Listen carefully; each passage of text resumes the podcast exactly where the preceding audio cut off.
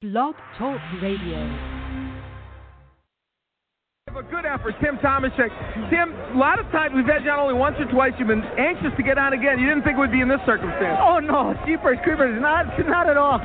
Everybody who works doesn't even probably know I'm on. I do uh, work at Shopko. Hello, everybody from Green Bay. I love you, mom and dad, and everybody. Hey. Yes, I feel like I deserve to come out tonight and give the crowd what they're paying for because some guys seem to be forgetting and thinking that I'm a nice guy. Something. I am nice, but I'm awful crucial with these hands. One. I don't need Chicken Song. One, two. I didn't challenge me with their somewhat trim- primitive skills. They're just as good as dead. No, I'm not a blow, not a blow blow. Uh, it's a good band. All up in my ear. He do some good body shots, but The is uh, core game on 100. I do sit ups. For Saturday night for Tony Thompson. Hey man, I'm gonna go home and break my wife's hip. I ain't had sex with her in a while. She's gonna feel the pain. And the pleasure. Oh, Yeah. it's gonna be some pleasure, Mr. She might be crippled for it. So, uh, if anybody out there wanna donate a wheelchair to the Save the Miss Thompson, all right, here we go. I've been doing this. I ain't been up and fell off. I've been through the Lennox Lewis era, the Naseem Hamed era, the Sugar Shane Mosley era, the Oscar De La Hoya era, Marco Antonio Barrera. I've been through all the eras, and I still been here. Give me mine. Saturday Cow, way to go throwback, baby. I, I had to hear. Jeepers Uh, creepers. yeah, I had to hear. Oh, I work at Shopko. Hi, mom and dad. Jeepers creepers. I I couldn't go without hearing that, and and you know I, I was thinking about it too the other day.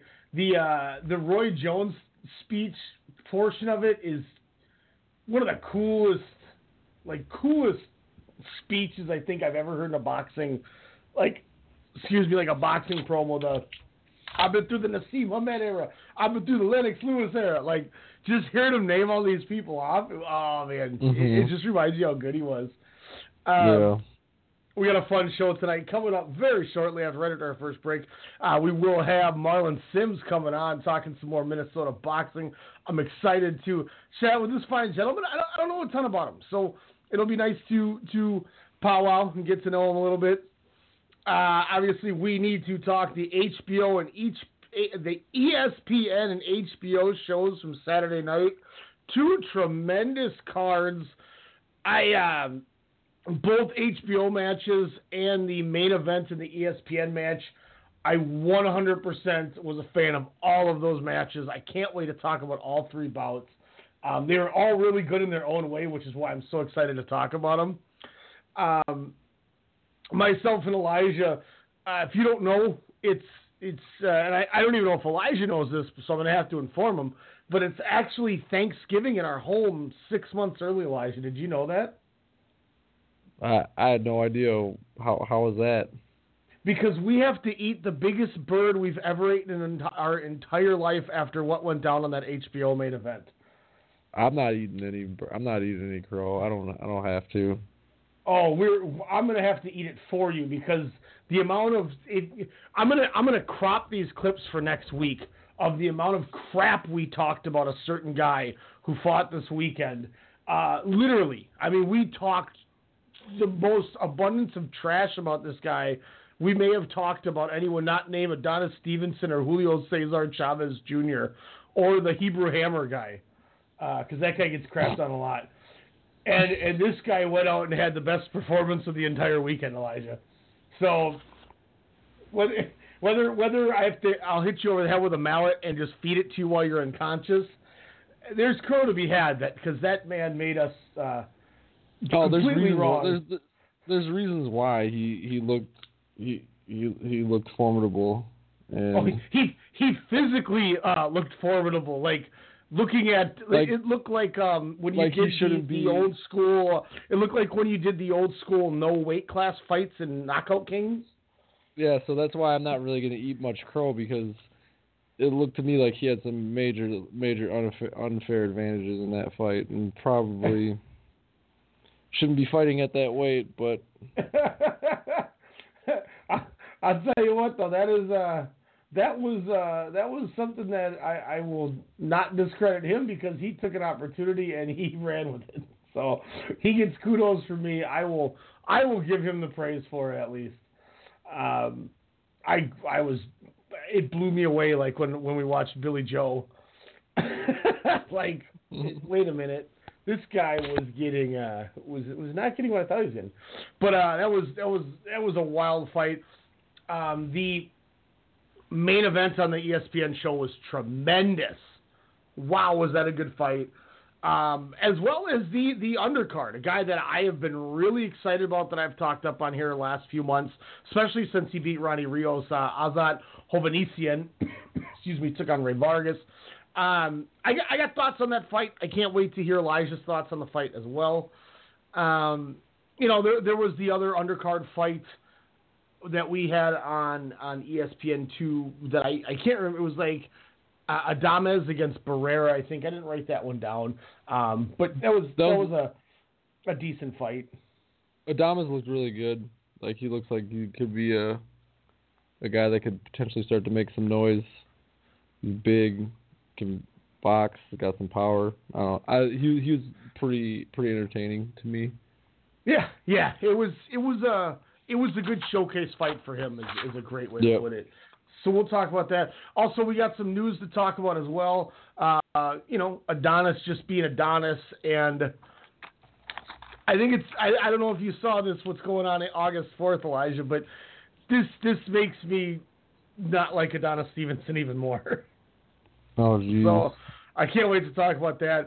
Uh, we also got to talk about the Jose Ramirez Regis Prograis update with their fight that is going to be looking like it's going to happen next year, but not because of any kind of any BS or anything. I kind of like the idea as to why it's not going to happen yet. So we'll talk that. We'll see if Elijah's checked up on it and get his thoughts as well.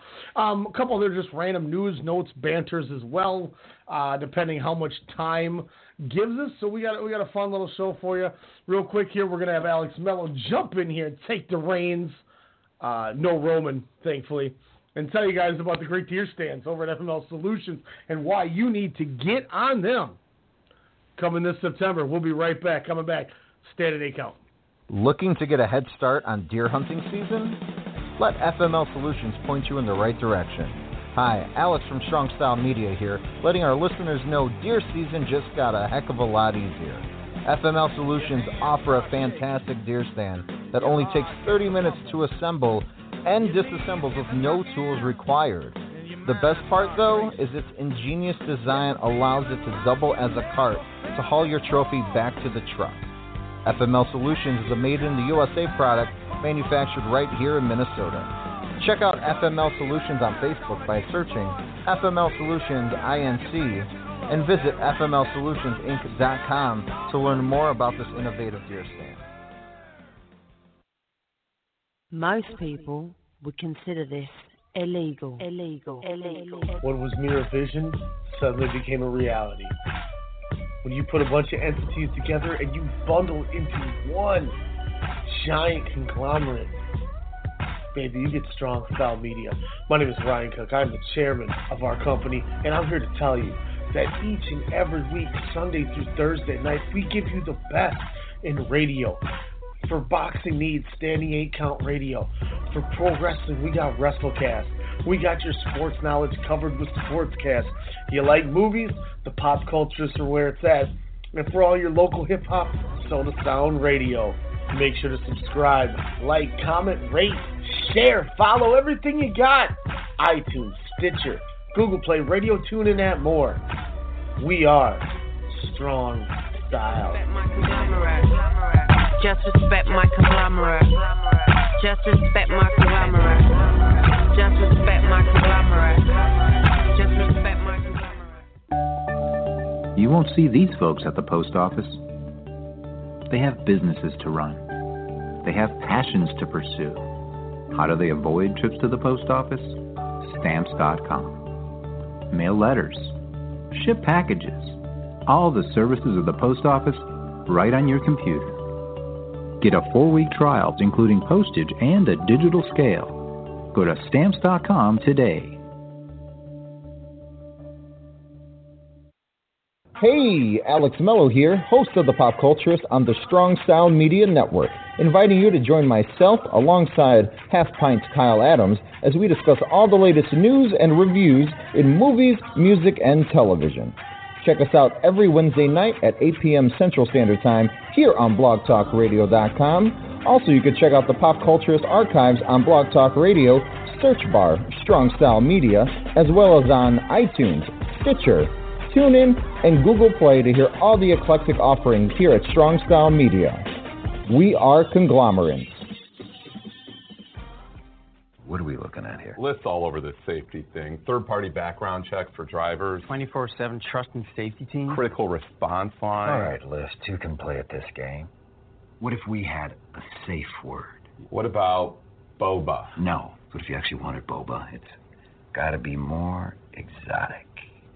What's your wife's name? Oh, Barbara? Safe word's Barbara. I like that. Okay.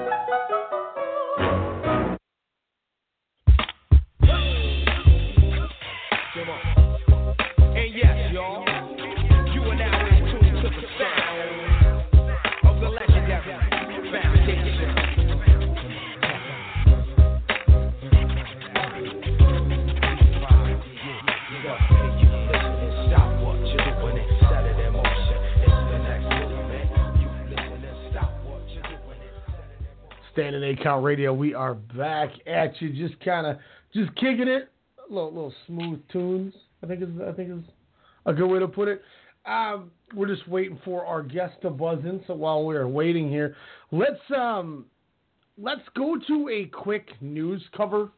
If that's cool, Elijah, I think that's something that if we don't get to finish, it's not that big of a deal because it's not the beginning of a new segment. Um, but Yeah. the Donna Stevens thing I wanted to bring up to you.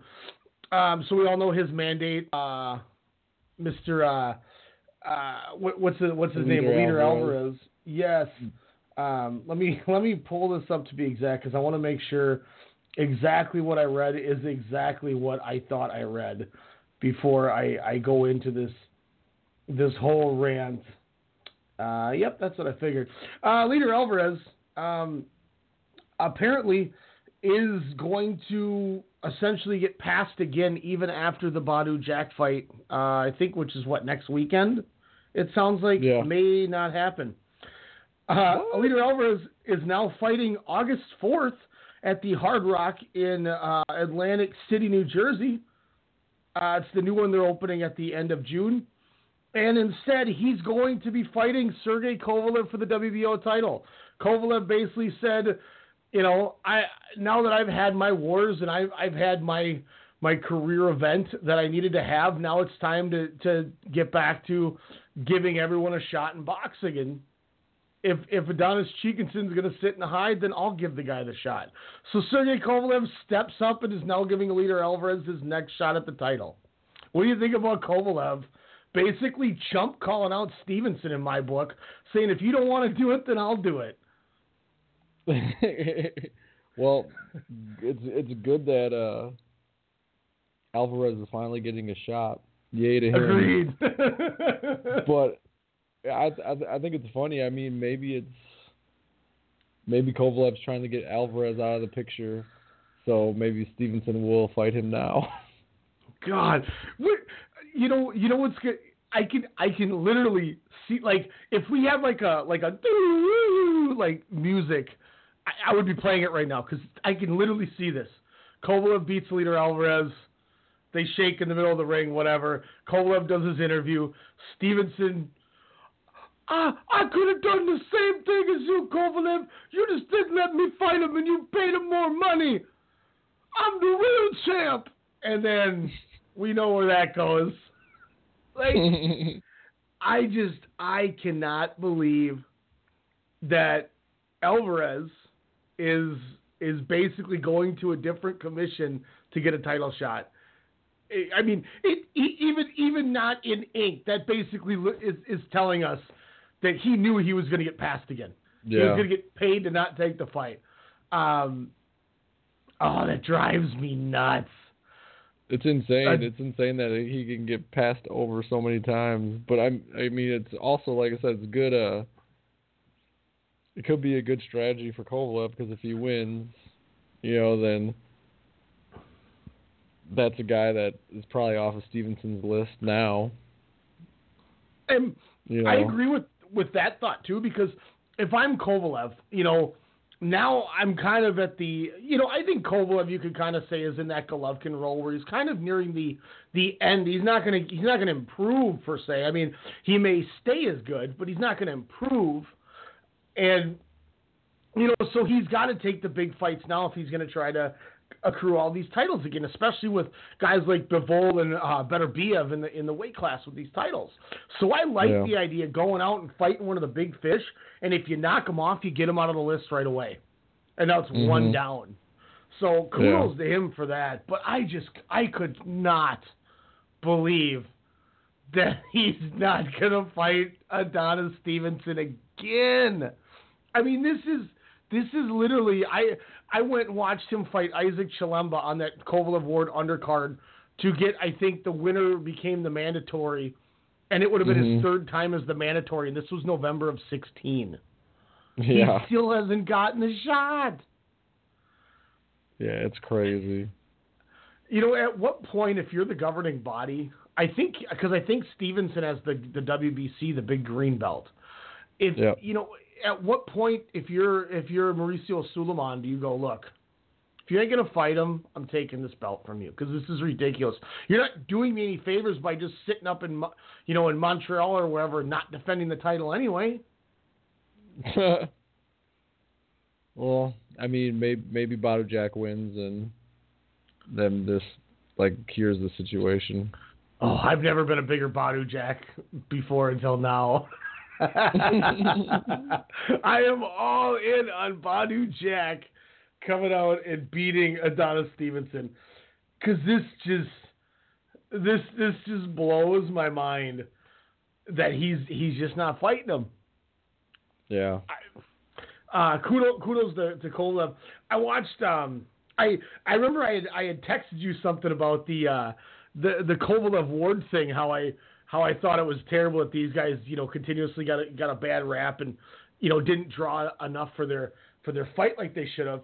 And um, there was an interview with with Kovalev where he was talking of basically was talking about how um, the Andre Ward thing was one of the best things to happen to him because he's he's he knew like he he looked at the first fight and he knew you know that that's that's one of the most you can argue both sides of the fence close decisions I may have ever seen uh, obviously live but you know just in general and you know and that should have Yeah. enough to fuel the fuel the rematch and he talked about how Andre Ward made him a better fighter because he went into the to the rematch with the exact same mindset that he he was in. I know I know I can drop him. I just need to, to take him out. And he he said he trained every single day sparring all these rounds, all these rounds. And by the week of the fight, he went, "Oh my god, I've just I've overworked myself so hard that I got to finish him early, or I'm he's going to take me out in the late rounds, which is what cost me the last time." And then you know, and then he says, meanwhile, Andre Ward is just te- teaching it, uh, treating it just like in every you know any other fight he's ever had. And he said it's made him learn how to condition better and to plan better and be more patient in the ring. So he, you know, he he does all this putting over Andre Ward credit, and I was I was going to make him better, blah blah blah. And I'm, you know, I'm looking, going, okay, you know, great, great, you know, let's let's move let's move past this because you guys got to, you know, pardon my French, but a shit end of the stick with those pay per view buys because those are fun Yeah. fights, regardless of how you know the second one only going eight rounds. Those were really fun fights. Yeah. So now I'm, I look at Kovalev. I'm going, okay, he's, he's going to take a different approach. You know, he's going to plan better, and he's not going to try to kill the guy in two rounds. You know, he's going to be ready to, to go the distance. And then I see him now. He's going to take this Eleider Alvarez fight. I'm going, okay. I know you fought the guys before, but I like that you're. It just it feels different to me that he's not just going boom, boom, boom. I want everything. Like it just it feels like a better approach, and I feel like it's a smarter approach. And I I think Alvarez is going to take him into deeper waters, and I think it'll be a perfect test for him. Where if he gets through it, maybe as you said, maybe he does crawl. Uh, get Adonis Stevenson to come out and think he's vulnerable. You know, maybe it Yeah. has the Golovkin Jacobs approach that Canelo thought he had going into the fight.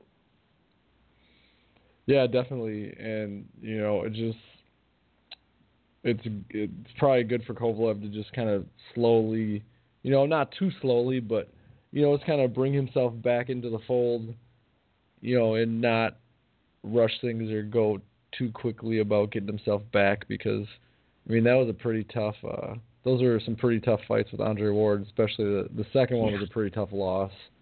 So I think I think he's doing the right thing and kind of just learning from his mistakes and like oh I think these Andre Ward fights have kind of taught him a lot about himself actually. So Yeah, and and I I thought they were you know, you know I almost wish we would have got to see Ward maybe like three four years younger, so then we could have seen the two of them go on from this and see how their careers change.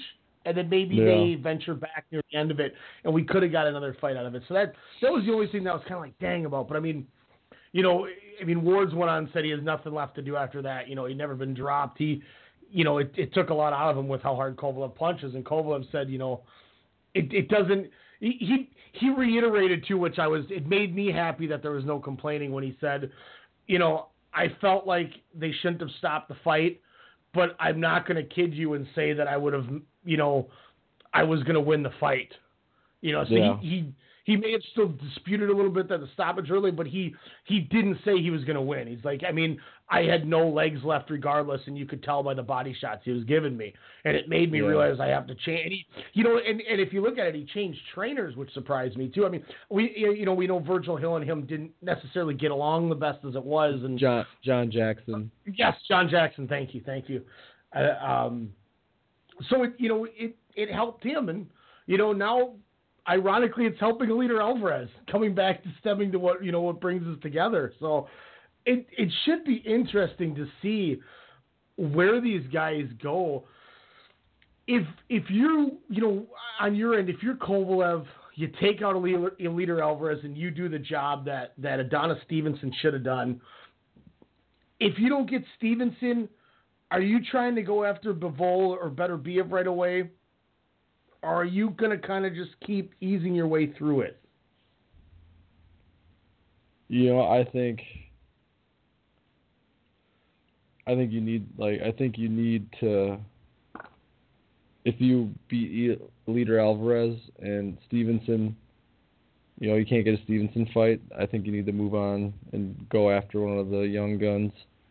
Yeah, because I think you're- if Stevenson if Stevenson doesn't fight if Stevenson decides to not fight you or like you can't get a fight with Stevenson whether it be because of promoters or because he doesn't want to fight you or whatever whatever the case is if you still can't get a Stevenson fight this far down the line it's probably never going to happen so you got to move on Yeah. to possibly better things so I definitely say he wins Alvarez and him and Stevenson can't hook up, then he tries to go after one of the young guns. God, 175 just just continues to to rebound quite Well, I mean, nicely. who, who knows? Who knows? Who knows if if Badou Jack, you know, if Badou Jack beats Stevenson, who knows if Kovalev and Badou Jack don't end up fighting? I would. I think that would be a fun fight too. I I know that the you know if if we want to go the the the great hope that we've been getting where you know these four champions are breaking off into these mini tournaments like the heavyweights are hoping to do. In a perfect world, if Jack beats Stevenson, you know, and I'm not gonna lie, I kind of want Stevenson. The only reason I would say I would want Stevenson to win is I would I want to see Stevenson finally fight Kovalev. I Yeah. feel that's a fight that us as the fans deserved because those were the two be all end alls of that division, and the one guy kept asking for the. I mean, Kovalev, Kovalev can't get the fight, so what does he do? He gets Andre Ward to fight him twice. Stevenson Yeah. Stevenson just sits there and just, oh, oh man, okay, does nothing, and it just, it's like no, dude. This the, the other guy that's that's your equal in this division, even though he's got three to year one, is putting three belts on the line against the pound, the arguably the best pound for pound fighter in the world, and you're gonna go sit on your couch with hot cocoa. Like, why? Where's your, where's your? I want to, you know what I mean? Like, where's your want? I guess I is my problem with the thing is where's your nope i'm gonna I'm gonna shut him up. I would be sick of this guy calling me out every time if I'm, a, you know, oh. So I think that's part of the reason. But you know, I think it, I think it'd be awesome to watch Kovalev fight Jack. But I think they should pair off if they for some reason do it. Better Beterbiev and Bivol should be paired off with one of the vets, and you know you do, you know, a Kovalev, Bivol, Beterbiev, Badou Jack fight, and then put Yeah. you know get the two together instead of the two young guns, because maybe the two young guns can throw in the two vets, and then it starts a whole new, you know, ten year run of light heavyweights, which would be cool too. Yeah, it's very possible that those two could could could spoil things. Ah, Dimitri Dimitri Bivol is so rough. Dude is Yeah. so rough. Uh, yeah, so next you know next Saturday the nineteenth uh, in Toronto, it's on Showtime. Adonis Stevenson, Badou Jack for the WBC light heavyweight. Also that night in uh, Oxon Hill, Maryland, they're doing a uh, split cast. Gary Russell Jr. is facing uh, Joseph Diaz Jr. for uh, Gary Russell's. Uh, That's gonna be a good. That's gonna be a good fight. Do you know who is I'm on the forward- undercard of the Gary Russell fight? Um, I don't remember. Uh, Gary Antoine Russell, Oh, one of his bro is it one of his brothers? and then also Gary Antonio Russell. There is three Gary Russells in the three main events on this show. Interesting. I I had to look at that three times here while you were talking about Stevenson. Like, wait a minute, is that is that a thing? So those those will be fun. It'll it'll be interesting, and you know, Badou Jack could be the guy that comes in and plays spoiler to Stevenson. What I want to know is what is Stevenson's mo after this fight? If he beats Badou Jack, how much bull crap do we hear come out of his mouth, and then he goes back into hiding? Or does he know. really step up? Because what what is Stevenson? Is he like thirty eight? He's getting up there in age. He's been he he started boxing late and he's kind of been around for a while. He's he's starting to get up there in age. Um, let's see here. How old is Adonis Stevenson? You know, I mean, he could always have a rubber. He could always fight Fonfara again. God, do I or, have or, a? may- or maybe or maybe he could have uh, David Haye come out of retirement. Or no, David Haye didn't retire. David Haye didn't retire, but maybe he could be like, David Haye, come fight me. Do you think David Hayes should come out to the ring to Crucial Conflict? he was um Stevenson was born in seventy seven. Okay. So he's getting up there. He's uh what I'm thir- I'm thirty seven three he is like forty now. Jeez. So Uh, yeah, so, so right here, after weeks of speculation, it's now a done deal with W what WBO World Light Heavyweight Champion Sergey Crusher Kovalev will be defending August 4th against Eleider Alvarez at the Hard Rock. Judging from the lack of talks this morning since the announcement of the fight, it appears that the boxing fans aren't too thrilled with the, no- the news. The basic problem is Kovalev has had two underwhelming fights in a row against Igor Mikhalkin and Vyacheslav Shabransky. Alvarez, 34, is not a big enough step up from those two to get the fans eager to see this match. Instead of fighting Alvarez, Kovalev should have opted to fight one of the following Marcus Browne, Dmitry Bivol, Artur Beterbiev, Alexander Gvozdyk, Anthony Yarde, Badou Jack, or Adonis Stevenson. One of those guys would have likely agreed to fight to a fight with Kovalev. Let's let's break this down before I go through this article here, because I I have problems with this. I don't know if you do, but first thing I'm going to say is I don't think Marcus Browne at this age or Anthony Yarde are bigger names than Eleider Alvarez. no way, not at all. Um, Next Alexander- question. Alexander Gvozdyk, yes, that's a great name, but I don't think he's done enough to deserve it. No. Um, Badou Jack could be cool. I'm not going to lie about that, but who knows if he's going to want to stay at 175. So what if he wants to do 68 again? Yeah. Okay. Uh, Dmitry Bivol and Artur Beterbiev, we've talked about that. They actually talked about it on HBO as well. So, okay, I understand those. That was something that got mentioned. But why the hell is this going to say that Adonis Stevenson's going to fight him.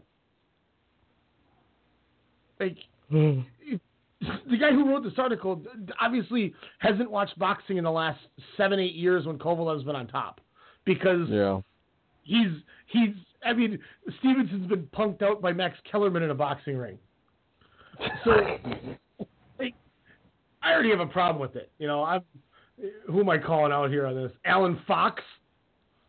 So that kind of bothers me. So going through those names, aside from Bivol or Beterbiev, Stevenson, yes, would be the one, but he's not going to take the fight. I don't see anything wrong with Eleider Alvarez.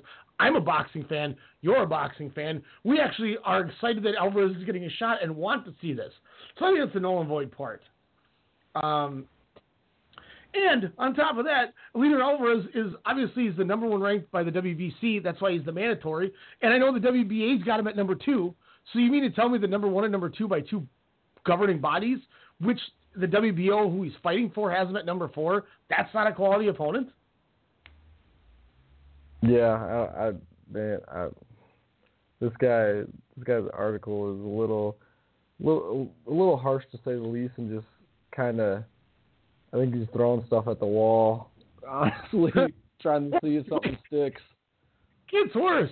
He's been waiting for many years for a title shot. Yep, we just talked about that. But then he wrote, for some reason, Alvarez has chosen to step aside on a couple of occasions when he had the shot to fight WBC light heavyweight champion Adonis Stevenson.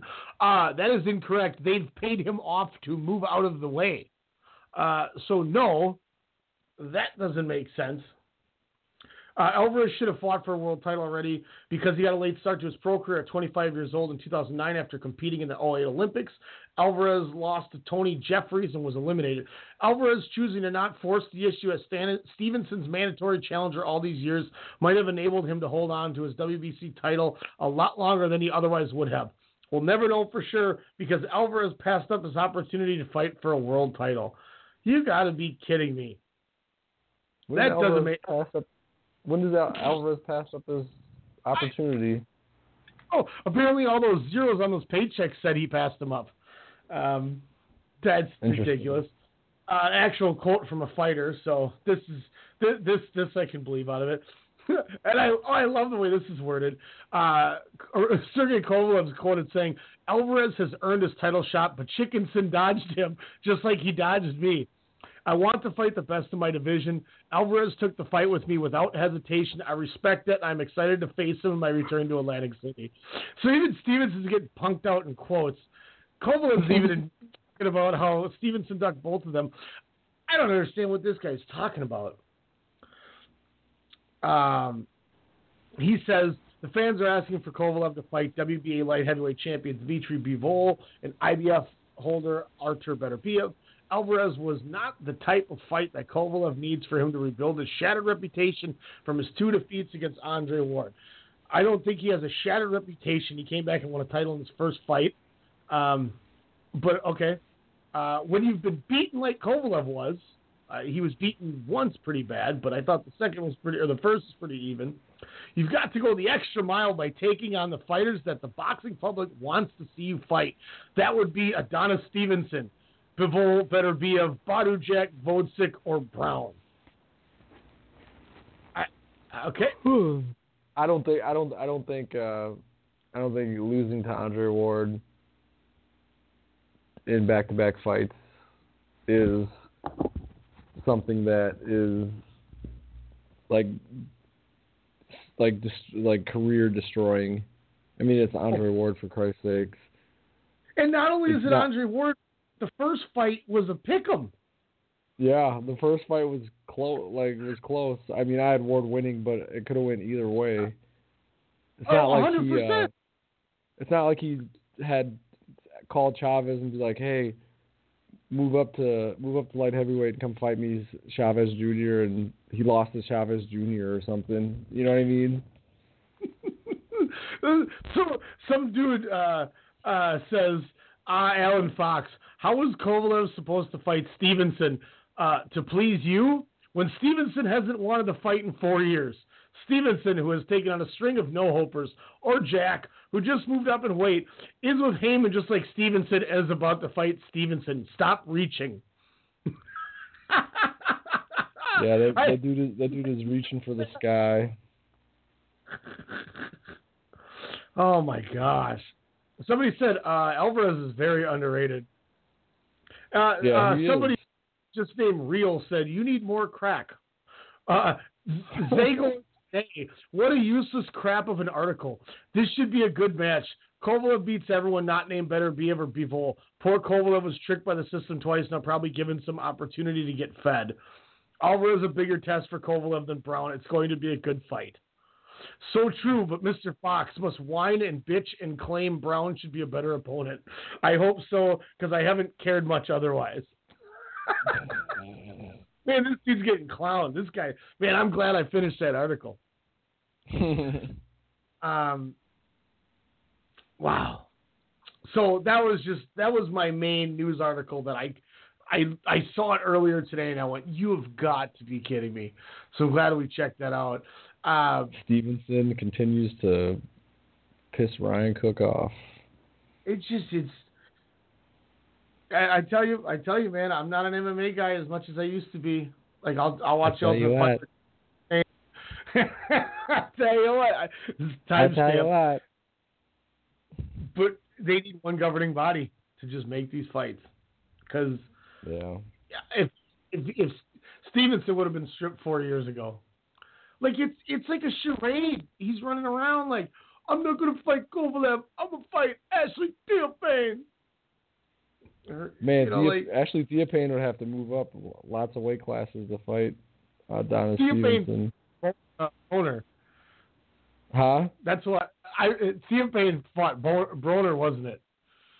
I, yeah, I believe so. What it was. That, there's a reason I remember him because I remember he fought some guy I hate wearing yellow, and the only people I've ever seen wear mustard yellow uh, was Broner and Stevenson. In reverse flash. Uh, De La Hoya uh, tells he's called on quote scared Triple D Triple G to sign the contract for September with Canelo. I don't even I don't even know. I don't even know if I, I don't even want to read that article. That's I'm gonna move on. to- Oscar. Oscar was Oscar was happy for, for a second for a second there during that Lomachenko Linares fight. He was when he Did, stood did up. you did you see ah! the, did you see the guy did you see the guy in the background when Oscar stood up? It was like cheesing, and there's a guy in the background with a triple G shirt, like photobombing him. yeah. and then they they kept replaying it too. Yeah, And then and then that was it, him doing that. Uh, maybe, maybe this will excite you. I know it's not what we want, but uh, not it won't be in August as they were planned because of some personal issues. So it might be September. Uh, Srisaket Sor Rungvisai is going to be having a rematch with Ron with Juan Francisco Estrada. Ooh, that should be a good one. Yeah, I'll take it. them flyweight Yeah. guys have hanging. With Yeah, yeah, Tony Love. Yeah. Adrian Broner made his uh his next fight offer. Did you hear? Who, yep, he um uh where Adrian the Browner. Who'd you say? Rod Salka. no, he actually asked uh, Timothy Bradley to come out and fight him. Oh, speaking of Timothy Bradley, man, he is he is terrible. On broadcasting. commentary? Yeah. Yes. that uh that one with him and Stephen A. Smith was was not a good show that they did before. And then they kept they got rid of Stephen A. Smith. They kept Tim Bradley. I'm like, why is he still here? But uh, Tim Bradley says, "Thanks for the offer. I am not interested." What is what is Broner doing? I don't know. What I don't know why he would ask. I don't know why he would ask uh, Bradley to come out of retirement and fight. Why would you do that? So that that was pretty entertaining. Um, we can get we'll get into that Tim Bradley stuff. One of the articles that I did want to get into uh, that I had written down here. I, it looks like uh, our, our guest uh, may have fallen asleep or something. So we're just gonna. I think we're just gonna keep on here. Uh, we'll see what happens. Maybe he comes on later. But uh, uh, WBC light welterweight champion Jose Ramirez and WBC interim 140 pound champion Regis Prograis will not be fighting each other next. Uh, Ramirez, who is promoted by Top Rank, will be defending against WBC rated number 21 ranked Danny O'Connor on July 7th on the Top Rank Boxing on ESPN show instead.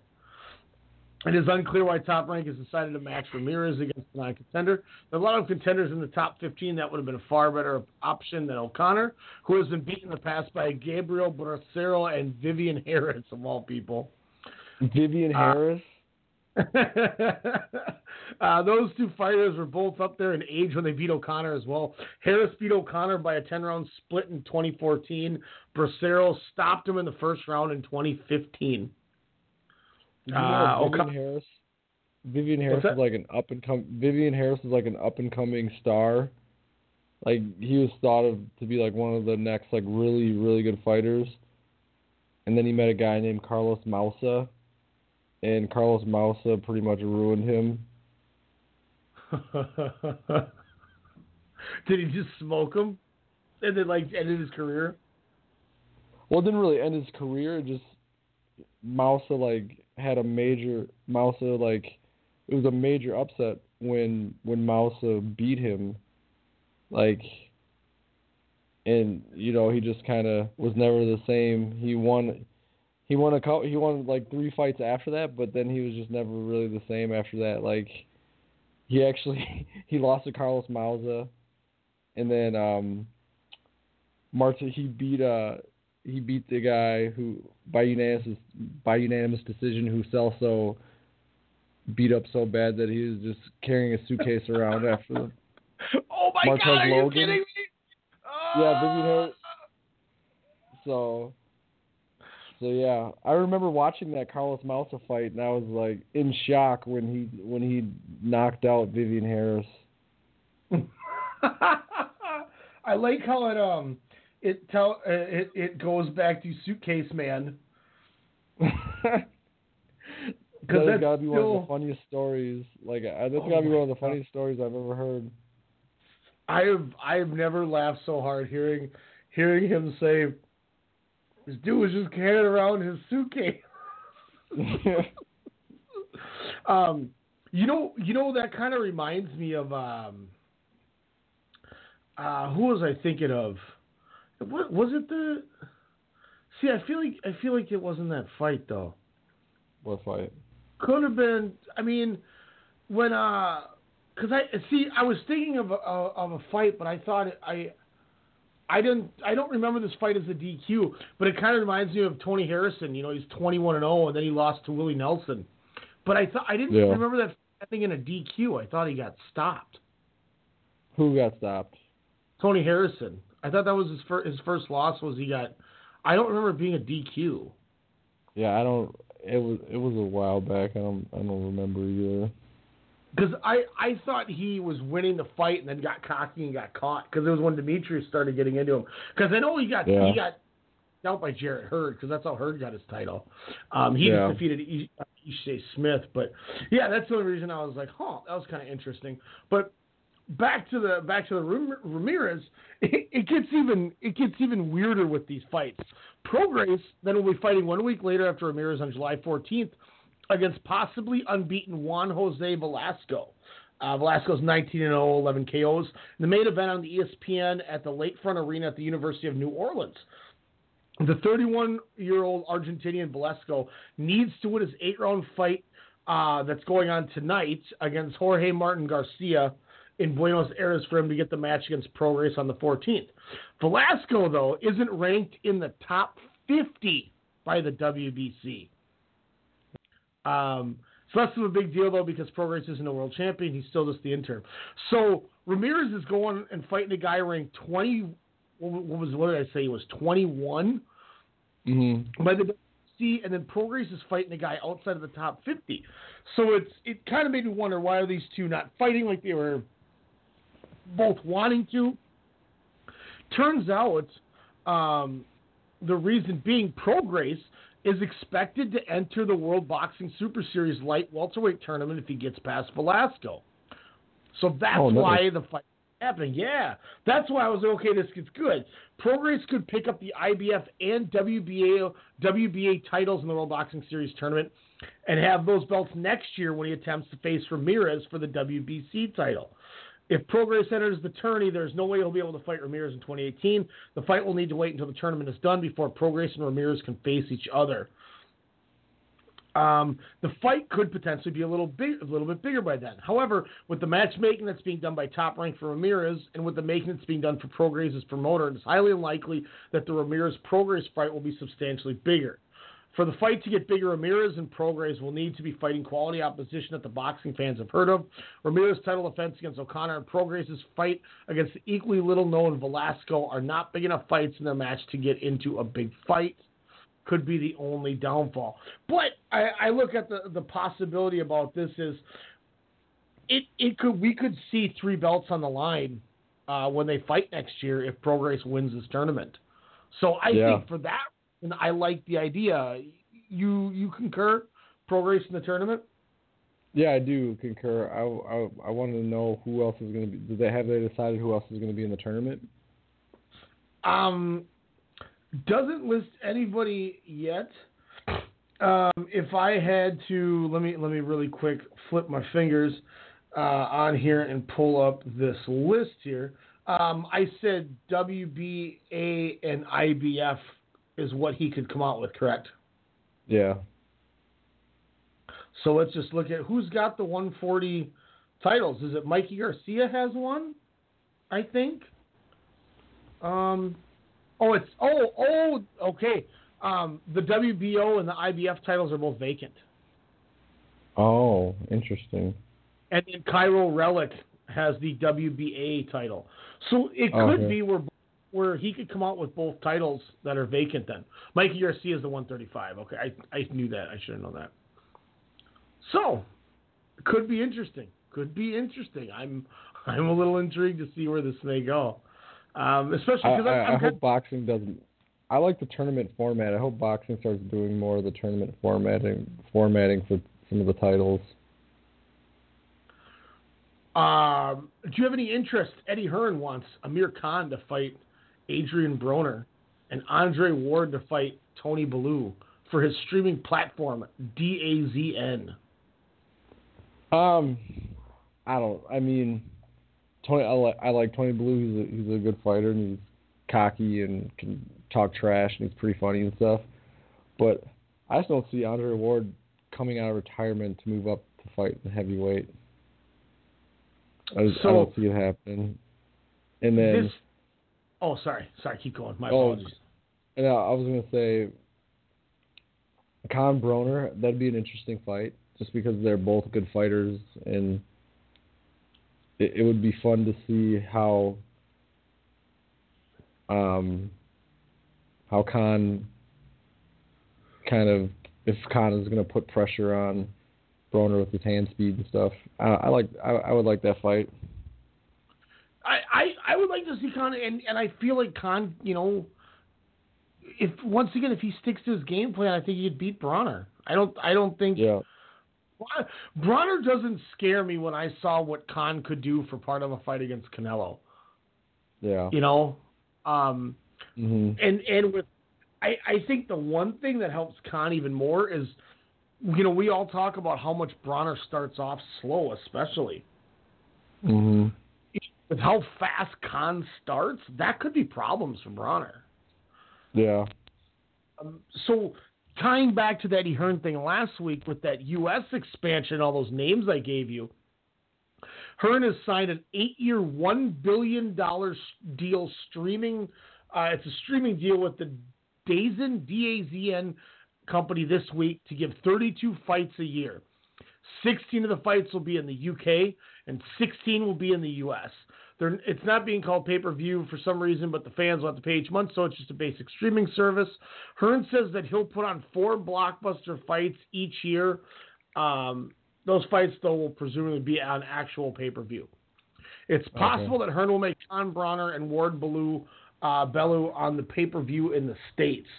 Uh, American boxing fans don't really know who Tony Bellew is, though, so that'll be a very tough one to sell. Ward isn't a pay per view fighter as well. We saw that in his last two fights against Kovalev, which brought less than huge numbers on pay per view. Which just, ah, it still bothers me so much, man. Yeah, That's kind of one of those things like, there were two two entertaining fights, man. Like two very very entertaining fights. it's I, I still to this day will say it's because they didn't give the fans anything exciting or noteworthy to go, ooh, there's animosity. Like I still feel like that was the problem with the fight. I I just Yeah. really do.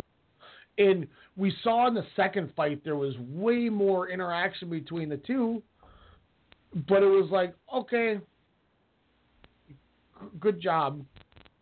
You Yeah. know, you, you said that. Like I rewatched an Andre Ward interview where um they were like, you know, Kovalev said da da da da da da da, or you know da da da, and and Ward was like, yeah, you know, me and my team's ready, and you know, I, I and, and you could tell he was like, how should I react to this? And it was like, okay, and people just it's it's it's I I blame McGregor and Floyd. People expect Ward's- Oh, go ahead. I'm sorry. I was, that that was basically it. It just people seem to expect what Floyd and Conor do on these press conferences to because even Canelo and Golovkin at least had a little animosity between each other because of the history Yeah. and I mean the name value with Canelo, but. Come on, man! Just get, you know, get it out of. Sorry, they're not talking smack like Holyfield and Lennox did there at the end. Like, it, it, let it, let it just, just order it and watch a great fight. Yeah, yeah. Ward is always like really like Ward's never really been much of a talker. He's kind of always carried himself with a very um with a lot of I guess you could say class and just um professionalism. So he's never really been the guy type of guy to talk a ton. You know, he just kind of lets his lets his fighting do the talking, I guess. And you can't understand what Kovalev's saying half the time because he doesn't speak the greatest English. Yeah. And, and his trainer didn't do nothing for. it. But but I mean, you know, people should people should expect that. Like, if people are mad that that Ward doesn't run his mouth, you know, I, I understand. You know, to some people, but look what look what his nickname is. SOG, You know- son of God. Yeah, I mean, obviously, if I saw a guy and his name was Son of God, I wouldn't expect him to be dropping cuss words at somebody. Yeah. So it's like, come on, people, just I don't know, you know, not not trying to stray back to that because it's still all all of this still piss, I think brings me to just anger within boxing fans. I think because Yeah. I blame boxing fans for for some of these fights not selling, even though they, eh, you know, boxing fans go, the thing that's killing boxing is you don't, we don't have the best fighters fight. Okay, Kovalev and Ward fought each other twice, and you didn't buy it. Yep. At And the they time, were they were entertaining fights. and and you you look at the time, Ward. Everyone said, well, Ward is one or two pound for pound. It's just he's been inactive, so he's not ranked there. And Kovalev Yeah. is like two or. Okay, what more do you want? They one moved into a different weight class, and they gave they each Kovalev defended his belt against three three quality opponents to to stay in shape. While Ward got into shape fighting three guys, so you had three. They they I don't know. Like it just it was it sucked. And, you know you, you you know I look I look at a guy like Isaiah. You know who who became a boxing fan probably 2016, and you know he was he he drove over for Lomachenko. You know even so Yeah. he's getting into it, and enjoying it. He loved that fight. The first thing he said to me was, "Man, I I I, I thought you know Kovalev Kovalev won, but Ward won, and I totally understand why he won because I watched the way that he fought. I want nothing more to, than to see a rematch to see if Kovalev can decisively beat him or if Ward can return the favor and put Kovalev on the canvas. This is coming from a guy who had never about boxing and decided to go to Vegas to watch the fight, and he left Yeah. stoked watching the second one. You mean to Mhm. tell me that people fans for 20 years didn't want to watch that fight. Yeah. Ah, trash. so Be I don't know. bolder, Uh, fans. So it'll be interesting to see if if this streaming service that that he's now a part of, if he can lock these fights, because you know we already said it. Ward has nothing to prove. He has no reason to do it. Yeah. And if he didn't sell against Kovalev, why is he going to go in there and fight Tony Bellew, who most American fans don't know anything about? It's it's a it's a pointless fight for him. Yeah. And he's he's been great on HBO. I love listening to Andre Ward, especially since they put him on the fight game. He had Yeah, that, he's- that interview a couple last show it was, I think. Uh, I, I'm trying to remember who he interviewed, but it was a really good interview. Yeah, Andre Ward. Andre Ward is definitely great to listen to on the on the show. So, I mean, he's going to be on HBO for the foreseeable future. Like, why go back into boxing now? Especially when you have to move up a weight class again to fight Tony Bellew because it's going to be a heavyweight. Yeah, like I mean, unless they try to do a cruiserweight, but he isn't or a catchweight or something. Yeah, because I mean, what isn't cruiserweight still 200? Yeah, I think so. Let me. I gotta. Yeah, cru- cruiserweight's two hundred. So it's not like he's jumping up seven f- pounds to fight Kovalev. He's got to go up two hundred or twenty five. Yeah. That's. No, I'm good, man. I'm good. If what your username is right now in the stream is what I would tell Eddie Hearn, man. But do it in a, much nicer way. um, I'm going to do a little digging for some other news and notes. Um, we're already approaching top of the second hour here, so let's let's take another break. Um, I don't know if you want to check with with our guest and see if maybe he was thinking he was going to come on at 11:10, and communication just got missed. Um, but otherwise, after our break, let's come back and let's talk about these fights that happened last weekend, and then we can kind of close out looking at the calendar for the rest of May. How's that sound? Sounds great. We'll be right back after this. We're talking some HBO and each ESPN. Man, I cannot say HBO and ESPN together. It's like when I was trying to say Loyola Chicago during the tournament on Sportscast. Come back at ya. Your late night hip hop and R&B podcast, Soda Sound Radio, hosted by Kyle Halfbind Adams, every Thursday night right here on the Strong Style Media Network. Catch up on your latest on hip hop and R&B, and hear Minnesota talent at 10 p.m. Central.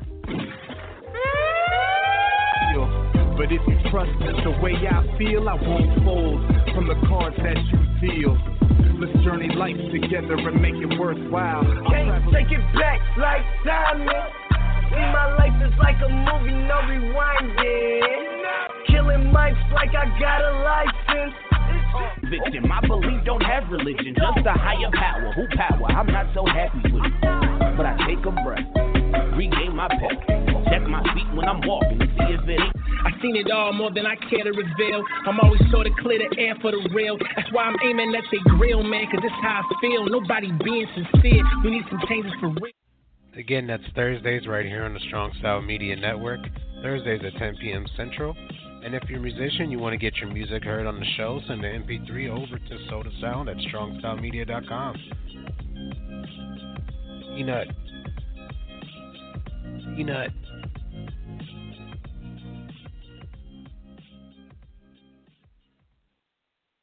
This right here is Alpha Brain. I just drank some of this in a shake. I got to tell you right now, I couldn't be more clear. You're Clarity. 50, so I use it. I don't do anything without it. I'm addicted I, to it. I know, but I'm I'm I'm 48, but I feel like I'm 26.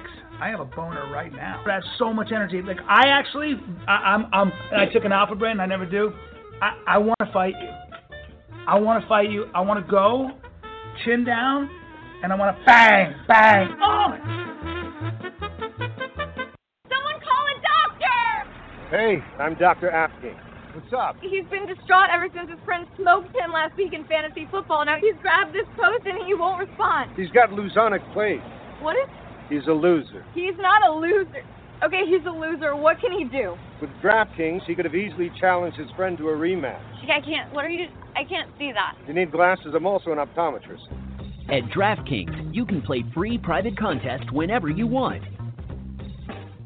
Strong Style Media presents Sportscast Radio, the one that started it all, with your host, Ryan Cook, and me, Jordan Jiskra. We're going to be giving you everything, and I mean everything from baseball, football, basketball, hockey, field hockey, soccer, bobsledding, boxing, poker, sports, Master Chef, Survivor, even that weird sport where they do the hurdles and jump puddles and track and field.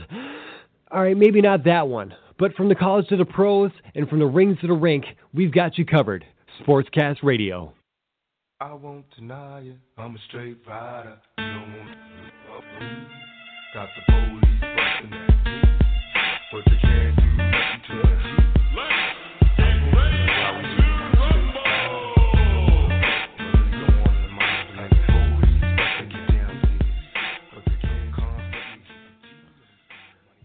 Yeah, sing it, sing it. nah, I'm good. that's funny. Um, it is it is now officially official. Um, the All In show that's going to be in Chicago September first. Uh, the 10,000 seat venue sold out in 29 minutes and 36 seconds today. Jeez. That is incredible. And there's only 148 seats listed on StubHub. Oh so wow. it was it wasn't scalpers bought these tickets. Oh my gosh. We will be uh, dead center ring, looking right at the ring as we got our tickets, thankfully. nice. We we are uh, WrestleCast Radio is officially all in. Uh, be on the lookout for uh, some announcements too. Uh, anyway, let's let's talk about these shows. Uh, you want to go ESPN or HBO first, Elijah? You know what? You you you you can pick the show that we talk about first. Ooh, he's throwing it in my boat. Let's let's run with the one that I have some questions for you about. Let's start with the HBO show. Okay. Right off the bat, we saw a 147 pounder look like he fought a 175 pounder in the main event. yes. Uh, Jaime Munguia looked like it looked like we were watching Sergey Lipinets fight Gilberto Ramirez. it was unreal the size differential, uh, and he he made Sadam Ali pay for it. He caught him in the first couple times. He got the 10-7, then the 10-8, where the 10-9 third drops him again in the fourth. Do you think that they should have stopped this fight? Oh, they should have stopped it after the first round, honestly. First or second round. I mean, it was clear that Munguia was just too big and Ali just could not handle his punches. Like anytime he punched him out cleanly, Ali was like his eyes were wide open or he was like falling over. like it just I, I know I know the corner wants to keep their champion in there and they want like to give him the biggest chance he can to defend his belt, but I mean they're just you have to look at what's going on and see that and just be like my my fighter doesn't stand a chance. It's better to get him out of there before we before he becomes damaged goods or gets hurt too much because he took he took a beat an unnecessary beating that he didn't have to take probably. And you could see that Sadam Ali had the heart of a champion because he kept getting up. Oh So, my god. You had to protect him from himself. And he hit and he hit Munguia with some some really good shots that just did nothing. Like a lot he there were some really nice counters that Ali hit him with that most guys his size might have like at least like stopped their forward momentum and Munguia just shrugged him off. Munguia, they said, hydrated back up to 170. Light heavyweight. Like that's just, Yeah. that's what that's that's why I'm not ready to that's why I'm not ready to eat crow on Munguia because he essentially beat up on a much smaller man that night. The only reason I, I I have to eat some is because I mean, we, we dogged that guy so bad. Some of the stuff we said about that dude was brutal. Yeah, we Um, we, we we did kind of go on a tangent. Well, I mean, so so if he fight triple hypothetically, if he were to fight Triple G, I think Triple G would have knocked the block off. But I mean, I will say this: I didn't realize that Ring Magazine named him Prospect of the Year last year. yeah, So I didn't that- know that either. So that made me go, okay, maybe, maybe he will be a little better than I thought he was. Uh, Yeah. I'm not gonna lie. I know he had the size difference, but I think one of the things that threw off Sadam Ali was he caught him with that left out of nowhere that knocked him out, knocked him down in the first round, and I think that was the the whole changer was that one punch. Because I think if he didn't catch him with that punch, I think it would have been a longer fight. I just Yeah. I don't think Ali was able to recover after that punch, and that was a flush punch. I'll tell you, Munguia put his punches way better together than I thought he would. I will I will give him that, but I will say this: this makes me wonder: is this, you know, when Sadam Ali got the Jesse Vargas fight in 2016, um, and he you know got the loss, and everyone said, "Wow, maybe he's been derailed." He beats a retiring Cotto, and then this is his output again. Maybe Sadam Ali really just was, you know, one of those guys that was a a prospect that didn't fully fulfill, like like you kind of mentioned with with Vivian Harris. Yeah. You know, Jesse I mean- Vargas made his career from beating Ali, and that's how he got the Pacquiao fight. Yeah. I the my the case with Ali is I just think he's kind of a little chinny. Yeah, And that's a good point. he's got he- he's got like all the skills. He just he's not like the most durable fighter in the world. So he's like has potential to get you know caught and stopped, but I think he has like very elite skills and he has had a very very good career so far and I still Mhm. see him I still see him doing well but you know maybe maybe I wouldn't quite go Vivian Harris but he he probably will be like an upper tier fighter but just not like like moving up multiple weight classes and winning multiple titles in different weight classes. You know what I mean? I think he's just Yep. going to be a very good fighter at his weight class like one of the I know he- top at his weight class I know he said he's going to leave it up to his team, which is the obvious answer everyone gives. But if you're Sadam Ali, do you go back to 147, even though it's a little crowded? No, I think I stay where I'm at. I just don't get in the ring with a guy like Munguia. I mean, I was having Vishan versus Fonfara flashbacks. This like I mean, guy, guy fighting this giant that doesn't look like he belongs in there. Like, what is the Yeah. hell? and I mean, kudos to Ali for for taking the fight. I mean, he didn't have to take this fight, but he took the fight knowing like what the disadvantages were, you know, and Yep. and he's and he's defending his titles too, you know. So I mean that like very ballsy. and and that's you know, and a guy like Munguia was was already training and and ready to get into a fight, so he was already ready for whatever, and that usually uh, you know is can be a dis disservice to your champion because they're planning for one fighter, and uh, you know Liam Smith was not the same fighter that that he fought on Saturday against uh, No. Jaime. Muralla. You know, I don't think he beats Golovkin, but I think I don't think he would have done any worse than uh, Martirosyan would have.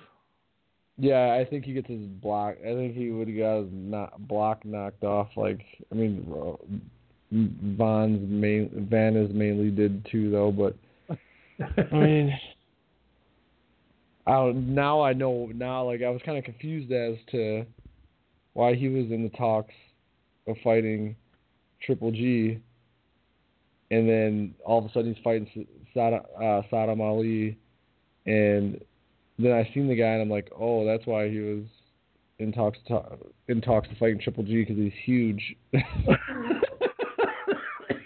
yeah, he was uh he was huge. Uh, Jarrett Hurd already called out Jaime Munguia. He wants a unification fight. That would be a good. That would be a good fight. Yeah, Jarrett Jarrett Hurd is a, is a tough, tough dude. He said, "Let me get that WBO."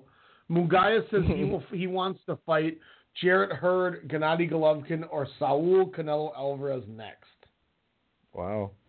Jarrett Hurd is the toughest SoundCloud rapper I've ever seen.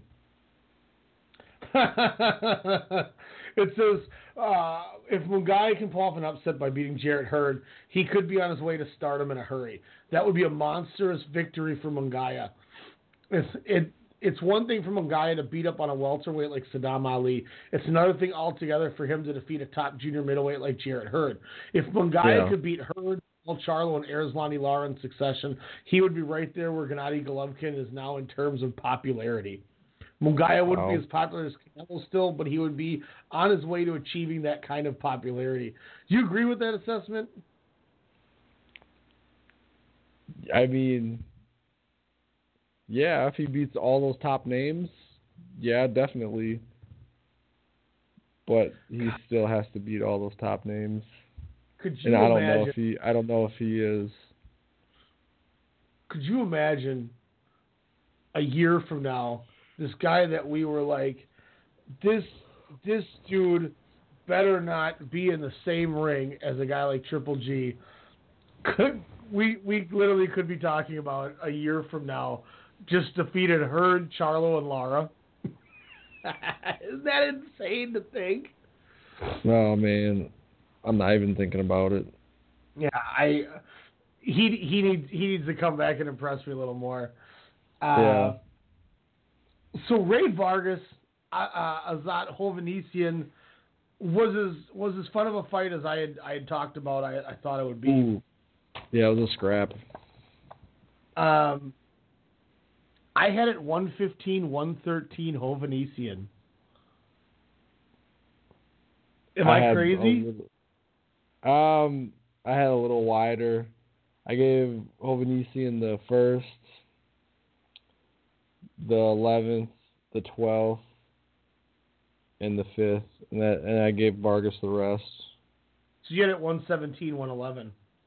Yeah, I thought I thought I just I didn't think Hovhannisyan did enough for long periods of time to like win those rounds. I just felt there were times where you know he would push on the gas and he would bother Vargas, but it just wasn't enough throughout So the I gave- entire fight. I I went first, second, fifth, sixth, seventh, eleventh, and twelfth for Hovhannisyan. But the rounds were close too. I mean, like, I I didn't have Vargas like blowing him out per se. Mhm. Even though I had a wide margin in the rounds, I just scored a lot of close rounds for Vargas, just because I felt like Vargas was doing just a little bit more and doing just enough to kind of win those rounds. Or you, excuse me, I, I, my math was wrong. You had 116, 112. So yeah. Yeah. Um, I, and I looked at Harold Lederman's scorecard. There was, I think, three of the rounds I gave to Vargas, he gave for uh, Hovhannisyan, and there was like four that I gave for Hovhannisyan, he, he gave to Vargas. So I, I'm Yeah. with you. Like it was, it was a very, I don't know, I, I don't understand how Don Trella gave it ten rounds to two. I didn't agree with that whatsoever. Yeah, I no, thought it because was than that. because Hovhannisyan, like man, if that fight would have went for another few rounds, Vargas probably would have been in trouble. He Like was bleeding from like- both eyes and the back of his head behind his ear. and he just looked like he was starting to get tired and just a couple like if there was if Hovhannisyan had if this was like a 15 round fight like back in the day, Hovhannisyan might have pulled it out. You you know what was the one thing about Hovhannisyan too is he looked like that rugged guy who like doesn't have the greatest skill. It was kind of like um he this, this was kind of the the example I wanted to say when I when I brought him up a couple weeks ago talking about this fight. With but I couldn't think of a good example, but he was like the Hebrew Hammer dude, but with more skill. Where That he's just straightforward, but he was actually putting punches together. And I mean, he was going in and he wasn't just taking a beating. I mean, he and and I think the other reason why I gave him seven rounds is he landed more punches in like eleven of the twelve rounds than Vargas did. Yeah. He to Vargas's me, body was way better, obviously. yeah. But he hit him in the Yeah. hit him in the head two hundred and ten times or something like that. to me, Hovhannisyan like moves well and he has really fast hands. Like he he's yeah he's just he's but he's got more he's got he he's like a brawler but he's got a little more skill than your average brawler and a, like a little more athletic ability than your average brawler. Yeah, I I'll take that. Because he's just he just comes forward like uh, and he's awkward and he's and he's kind of awkward too like he throws some weird punches from weird angles and like has like moves his hands around all weird and like he's he's kind of awkward too so I will. he's fun to watch though He's I a will stay on my my Azat Hovhannisyan train that I was on after he beat Ronnie Rios a few months ago. I'm a fan of this dude. I thought he won the fight. Oh, why don't I just play that? Where where's where's Manny at? There he is. I thought I won the fight. You thought you won the fight? Why? He didn't do nothing. Um, but I, I totally, I totally, you know, see it both sides. But I, you know, what? I'm scoring it, I'm going. I might be one of the only ones that scored him winning this fight. But I just, I don't know.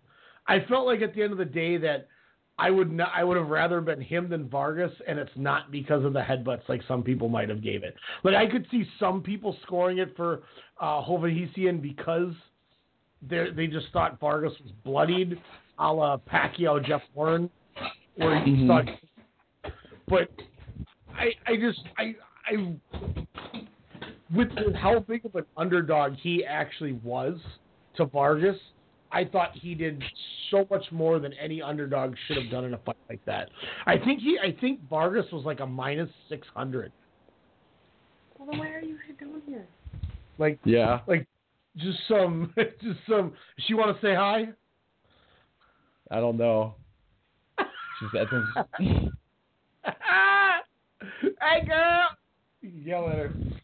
Tell her, tell her to come talk on the tell her tell her she's on the radio. she's off the radio now. Oh, okay. She, she can't come on the radio though. We'll, we'll, we'll No. have the women do uh, boxing next week. They'll just talk about the like who looks hotter. That'll be the that'll be the whole time. we lose all of our listeners. Uh, but I mean, all in all, it was a great fight. It was it was exactly what I'd hoped. Um, I see it both ways, I- except for Don Trella. Don Trella still is the guy who, it, to me, cost Golovkin way more than Adalaide Byrd did. Byrd had a bad scorecard, but even she wasn't stupid enough to give the seventh to Canelo, like Don Trella Yeah. did. That, that was more egregious than her card. But anyway, uh, good fight, good fight. But I want to move on to the e, the ESPN. We could talk the undercard in a minute if you want to, but this this fight, I think, is going to finish in my top five fights of the year right now. Without getting fully into it, did you enjoy Linares Lomachenko? Oh yeah, it was great. It was an awesome fight. I Like I had it 85 all going into the the last round that it ended. I had it a draw going into that 10th or whatever. Man, see, like my my my scorecard against so like I didn't get to watch the ninth and the tenth round Uh huh. because um my DVR cut out. So I just I know that he stopped them, but I got up to the eighth round and I don't know. I had Loma. Win, I had Linares like winning two rounds out of the eight, out of the eight. So again, my score card is probably a little wider than yours, but I know that the the knockdown make made round six to ten eight round for Linares. So I so I had it I had it five four Lomachenko going into the going into the tenth, and I gave Linares or no yeah I had it I had it five four Lomachenko, but because of the ten the 10-8, I had a draw, a, a draw, and then Mhm. was five all, and then obviously Lomachenko stops him. Just a brutal liver shot, by the way. Oh, Yo, right on the money. God. Um, I looked at the judges' scorecards. There was one that had the fight a draw. There was one that had Linares winning, and there was one that had Lomachenko winning. Yeah. So going into the tenth, it was a draw. This fight was tremendous. This fight was just awesome. Mad props to Jorge Linares. That right hand that he caught Lomo with was arguably one of the prettiest just right crosses I may have ever seen somebody throw. You couldn't have like I don't think you could have like rehearsed that in a movie with how perfect that timing was. Um, no, he timed it. He timed it perfectly, like just right on the money. you know, and even Lomachenko, like, whoa, when he went down. Yeah. I mean, he got, but I, you know, to to Lomachenko's credit, and I think what was one of the one of the the bad parts for Linares is I think that's when Lomachenko said, "All right, now I'm mad," and I think he started seeing red. And as we went into the eighth and ninth, getting into that tenth round, he went into a different gear. He went to that gear that you saw against uh, Rigondeaux and Walters and company. It was, Yeah. and Linares had no answer. You know, not to not to quote Teddy Atlas because I know um, he's kind of annoying, but he said it hundred percent perfect. Lomachenko knocked at the front door and he came in the he came in the side of the back door. I mean, it was just ridiculous watching. He he threw like a feint and then sidestepped and then still threw that same like he went to throw like a left to the body. But as he's throwing it, he stops and he sidesteps to the right, like he's going to throw a right to the side, but then turns his entire body while he's taking the step and still throws the left to the body. He hurts Linares, but he almost falls over because of how awkward the movement was. Like I'm Yeah. like, how do you do things like that? Like he I couldn't even keep up. Mine was thinking. Oh, it's crazy. It's like I, I all boxers probably see when they fight him is just like gloves.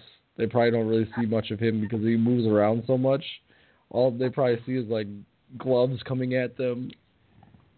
I still can't. I still can't get over. I still can't get over the one guy in that Facebook group that I'm in that said the re- said that Lomachenko was a flat-footed fighter. I was like, uh, yeah. I remember I, t- I told you about that a couple of years ago. Oh my! Like one of the worst takes I've ever seen. In this brochure, it says this tour is crunk. What does that mean? What, what are you talking about? Try.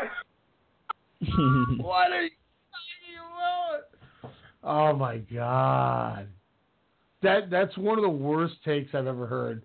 Um, I'm, I'm sure you told me it, and I blocked it out of my mind. I think because of how terrible that is of a take. Yeah, What, what did he did he say? Golovkin doesn't have power. maybe.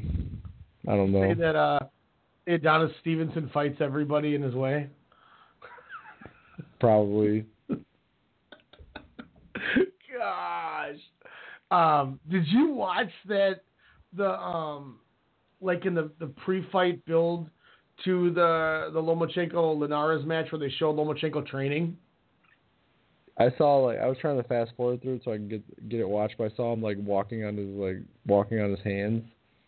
He was like doing like like like you know how when you when you're flat footed and you jump forward like like a like a rabbit jump or whatever you want to call it. Mm-hmm. Was- he did a handstand on his knuckles and was pushing off his knuckles and jumping uh, like jumping from one corner to the other corner on his knuckles to hands to knuckles to hands upside Jeez. down Wow. then he's then he he's got a like a, a bouncy ball strung off of the front of his or the back of his hat and he's punching it in front of his face like a hundred times while it's just Yeah, dangling off of his head. Then he Yeah. then he took a um like uh one of those like like those racket balls and he throws it off the wall and he's punching it back on the wall, basically playing racquetball up close with his fists. Wow. And then the weirdest thing, it almost looks like a Sudoku puzzle. He's got all these numbers in random spots on this giant grid on the wall. And you see him like pointing at these numbers, and I don't know what the sequence or order of what what it means, but he's got him doing like repetitive like mind trick, like mind test things. Yeah. It's incredible the training that uh that that his dad is doing. Mhm. It's it's very uh seems like it's very reflex orientated and like natural like functional functional strength and reflexes Uh, it it it blows my mind, and you hand know, eye coordination Yeah, there you go. That's it. That's that's what I was looking for. Um, you know, it it made me wonder why not more, but then I totally get it because of how good his son is. But Anatoly Lomachenko got you know uh, a trainer of the year last year because of how well he's he's training Vasily. You know, do you think he ever takes on a second or third guy, or you think he's just No. going to stick with the kid? I mean, it's it's he probably It's just gonna stick with Lomachenko that you have the trainer of the year only training one fighter, and that guy's arguably the best fighter in the world. It's yeah it's crazy. It's just crazy to see how well he's doing with his kid. But I I just I don't know if we go next and we get Lomachenko. Well, I'll ask you this first. What's your thoughts? Do you want to see Linares get a rematch with Lomachenko? I mean, I had the fight a little wider. It was an entertaining fight, but I felt like Lomachenko was clearly winning before the fight ended. But Mhm. I mean, I, I guess I guess Linares fought like well enough to get a rematch, and I mean, and he did knock him down. And Lomachenko didn't look as perfect as he usually looks. So I mean, I don't really know who else is out there right now. So Can you- yeah, give uh, give Lamar, give Linares a rematch. Could you imagine being Jorge Linares and you had that good of a showing and you still lost? Yeah, Like- yeah, That just says like how good of a fighter Jorge Linares is. yeah, That you know he's able to put out this this just incredible performance. He drops Lomachenko, and it was kind of like, eh. You know, when it was all said and done, it was like watching that Celtics Cavs game. It was like, all Yeah. right, well, we knew what was gonna, you know, we the home court. We knew what was gonna happen here after after the beginning of it. I mean, it was it was brutal how well Lomachenko went at him. Mhm. My next question then is if if the Linares thing, the rematch doesn't doesn't necessarily excite you, what about a unification with WBC champion Mikey Garcia? that would be that would be probably even better, just because that's we don't know what what what will happen with this fight, just because we haven't seen it yet. And you have Mikey Garcia, who's one of the best pound for pound guys, and you have Lomachenko, who's one of the best pound for pound guys, and yeah, that would that would be that would be nice too. Now we talked last week uh, about uh, Robert Easter Jr. wanting Mikey Garcia and how a guy like Easter could give Garcia fits because he's he's Mhm. not you know actually a better Sergey Lipinets. If they went Easter Garcia, what do you think about a WBO WBA unification with uh, Vasily Lomachenko taking on Raymundo Beltran? Yeah. Beltran's just not skilled enough. I think Lomachenko would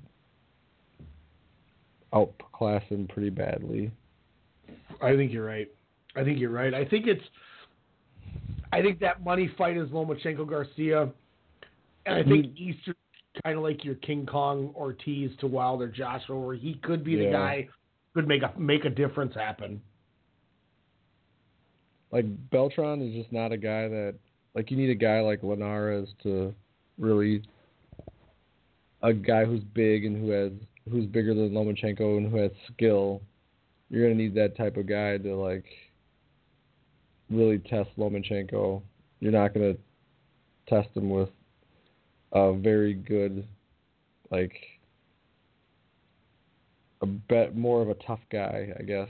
He, Beltran's more of a tough guy to me, and I, I mean uh, you need skill and natural like ability and size to kind of bother Lomachenko, and I, I don't think Beltran has the skill. So You know, when we talk about the um, the, the the slight fits that Garcia has with some of these guys, we saw it with Lipinets. We talked about it. Robert Easter could oppose it. Does Lomachenko give him more fits than any of those guys, or is it just that awkward style that a guy like Lipinets or, or in, in grit, or the the same thing with Robert Easter is what would make it tougher than Gar- or for Garcia? yeah, I I- I think so. I just I don't think Garcia struggles as much as people think he does. I mean, I just I also think that like Lipinets is that good, you know, to give Yeah. Garcia a little bit of issues. I mean, it's not like like Lipinets is a good fighter. He just has doesn't have a big name, so it's probably why people were like, "Oh, this is an actually a close fight," but they've never probably really seen Sergey Lipinets fight before.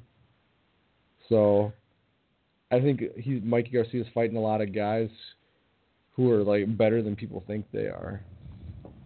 Yeah, I, I agree with you on that. I I think Sergey Lipinets got the raw end of the stick with you know people just not giving him his, his just due that I that he deserves. I mean that that's a Yeah. tough dude. That's a tough dude. Uh, so time will tell what happens next. Uh, did you want to talk the uh, the undercard fight on the ESPN at all? I mean, I kind of I like watched it and Adames looked pretty good. Like he looked like he could be, you know, a a guy that's an up and comer to person to watch because he's he's very big. He's got some boxing skill, and you know he just looks like he's pretty good. So, I mean, there wasn't much to take away from that fight. Just a kind of a good welcome to the mainstream kind of showing, I guess, for for Adames. What'd you think? Yeah, I'm I'm with you. I thought uh, what was his name Barrera had a couple points where it was like ah, you know he he did a little bit of work, but it was clearly a, a showcase for Carlos Adames. Um, Yeah. Alejandro Barrera didn't seem like a guy that was in the right right class. I was a little upset that we didn't get to see Michael Conlan. Yeah, I was I was I was wondering about that. I guess they saved him for the ESPN Plus only, so they're already getting into Oh. that mode. With uh, you want to see him too, you got to order the, the ESPN Plus. So it looks like taking my money. I, I I also was was hoping we would have got the uh, Teofimo Lopez Jr. against Victor Freitas uh, eight rounder as well, but that wasn't on there as well. Uh, that I mean, and then obviously I didn't get to see Tony Hitman Harrison defeat uh, Ish, Ishe Smith in a split decision ten rounder because I don't believe I own Bounce TV. Uh, did Yep, you catch that fight at Nope, no bounce. Uh, maybe Kyle Adams can give us a review on that fight one of these days here. Um, I think he thinks with the Bounce TV. um, I mean, otherwise, I mean, there's not really a lot to say. We kind of talked about a lot of the stuff here. Um, you know, we can kind of talk the big three fights this weekend, give our predictions on them, and you know, we could take it home here. We, you know, we we All right. obviously a little short here, guys, because we plan on having a having our interview. So that this would be a full two hour show if it was if we had the interview. So it is what it is. Um, so we'll just we'll wrap it up here though. Uh, Donna Stevenson taking on Badou Jack. Who you got next Saturday? Uh man, as much as I hate to hate to say this because Badou is a a personal favorite of mine, I'm going Stevenson KO in the fourth or fifth. man. Yeah, I'm going to be pulling for Badou Jack, but I don't think he beats Adonis Stevenson either. Dang it. So frustrating, but yeah, I, I think Stevenson wins too. I'm with you. Uh, then over on Showtime, WBC Featherweight Championship, Gary Russell Jr. against Joseph Jojo Diaz Jr.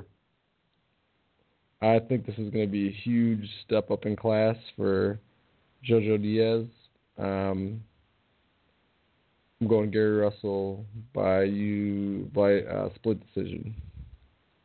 Yeah, I, am going to go Russell. I'm right there with you, but I think I agree. I think this is going to be a really close fight. I think it's going to be a really fun fight too. I think these guys are going to go out there and throw a lot of punches, and there's going to be a lot of action. Um, I feel like this is one we're really going to talk about next week, and we're really going to be really excited. But uh, I'm going to go Russell unanimous. I think it's going to go decision as well. I'm I'm I'm thinking like seven five, you know, one fifteen, one thirteen type fight. Yeah.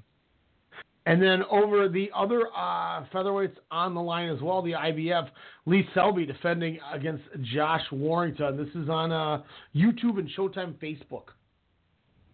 Interesting. I'm going Lee Selby by split decision. Uh, I'm gonna I'm gonna say Lee Selby's gonna stop him. Uh, I'm gonna go right around the tenth, I think. But I think Lee Selby's gonna stop him, and I think Lee Selby's gonna call out Gary Russell Jr. Nice. That's where I think this is gonna go, and then let's let's keep getting some beautifications, baby. man, there was a fight in Niagara Falls, Ontario. Um, not on any form of of of film or anything, but Samuel Vargas is in the main event, and Thierry Jean is in the semi-main. it's just crazy that these guys are just randomly fighting. Yeah, Jean. Uh, and then I mean, we got there's a couple good fights here. Um, this is on Sunday the twentieth. Uh, Ryoichi Taguchi is defending his WBA and IBF junior flyweight titles against Hekkie Budler. Uh, Hekkie Budler, maybe I five years. No, I know know nothing about these dudes. He's a he's a German cat. He's been around for a while. Like if you look at a Ring magazine like five years ago, he's one of those dudes that's like snooping around like a top ten list. But oh, okay, a while ago, I think Taguchi takes him. It, it'll be interesting too. Junior flyweight. I, am wondering Taguchi defends two of these belts again when he decides to try to move up and get on this HBO cash cow that is these flyweight shows. It's not a huge jump up. And then, uh, well, we well, you know what? We're gonna wait because we can save these for next week. There's a lot of there's there's a lot of fights. Holy cow! Uh, May 25th is a Friday. May 26th is a Saturday. There's a fight on the 25th, a fight on the 26th on ESPN, a fight on Fox Sports 1, and then another non televised one. David Lemieux's fighting in Quebec on a non televised fight. Um, we get an FS1 show. we get the ESPN Plus show that's got Khalid Yafai on it. Also has Jose Benavidez and also has Jerwin Ancajas. Uh, the Filipino guy even. Uh, and then next Friday, Jamie McDonnell might be kissing his WBA bantamweight title away because he faces the man who moved up in weight. He's defending in his bantamweight debut, taking on the monster Naoya Inoue. So I I can't wait. We got a couple weeks until that fight, so we're gonna have to we're we're gonna find a live stream of that. We're gonna find a stream of that. We're gonna watch that fight so we can talk about it because I want to break down the monster moving up to bantamweight, taking on McDonnell in his first fight. He gets the title shot. Ah, Yeah. I can't wait for the monster. Uh, I wanted to ask you too. Did you have a chance to watch the Juan Hangman Yoth and Lee Estrada, uh, uh, Strada fight? I haven't yet. No, I've been working so much lately, but uh, it's on my it's on my bucket list to do. So Throw it on your. Uh, I'm gonna watch it on my lunch break list. I don't get a lunch break really, but I'll try. Throw it on my. I'm gonna take a poop on company time list. I can't really do that either. Dang. When do you poop? In the morning, Dang. So you and already when I get driving your home, I do it right away in the morning. Then when I get home, but this is this is too much information for this. Man, I was trying to talk about your bowel time, man. I thought the listeners need to know. They need No, to they don't. No, no, no, no. Oh, fuck! Aaron. All right, guys. Uh, we're cutting out 20 minutes early, but hey, we we gave you a full show that we would have had anyway, so it's not like you didn't get anything that Yeah. you didn't get. Uh, we're gonna have Marlin Simms. Uh, we're gonna try to get him back on next week. Uh, read you this interview. Keep knocking this out. A lot of good fights though that we're gonna be talking about next weekend. We'll see what comes next after Stevenson fights Jack, the whole nine yards. It'll be a fun little interesting show. I'm excited. Uh, for myself and Al, uh, Elijah here, we appreciate y'all checking in with us. We will catch you next week, Sunday night, 10 p.m. Central Standard Time. Standing Eight count. Peace out. Bye.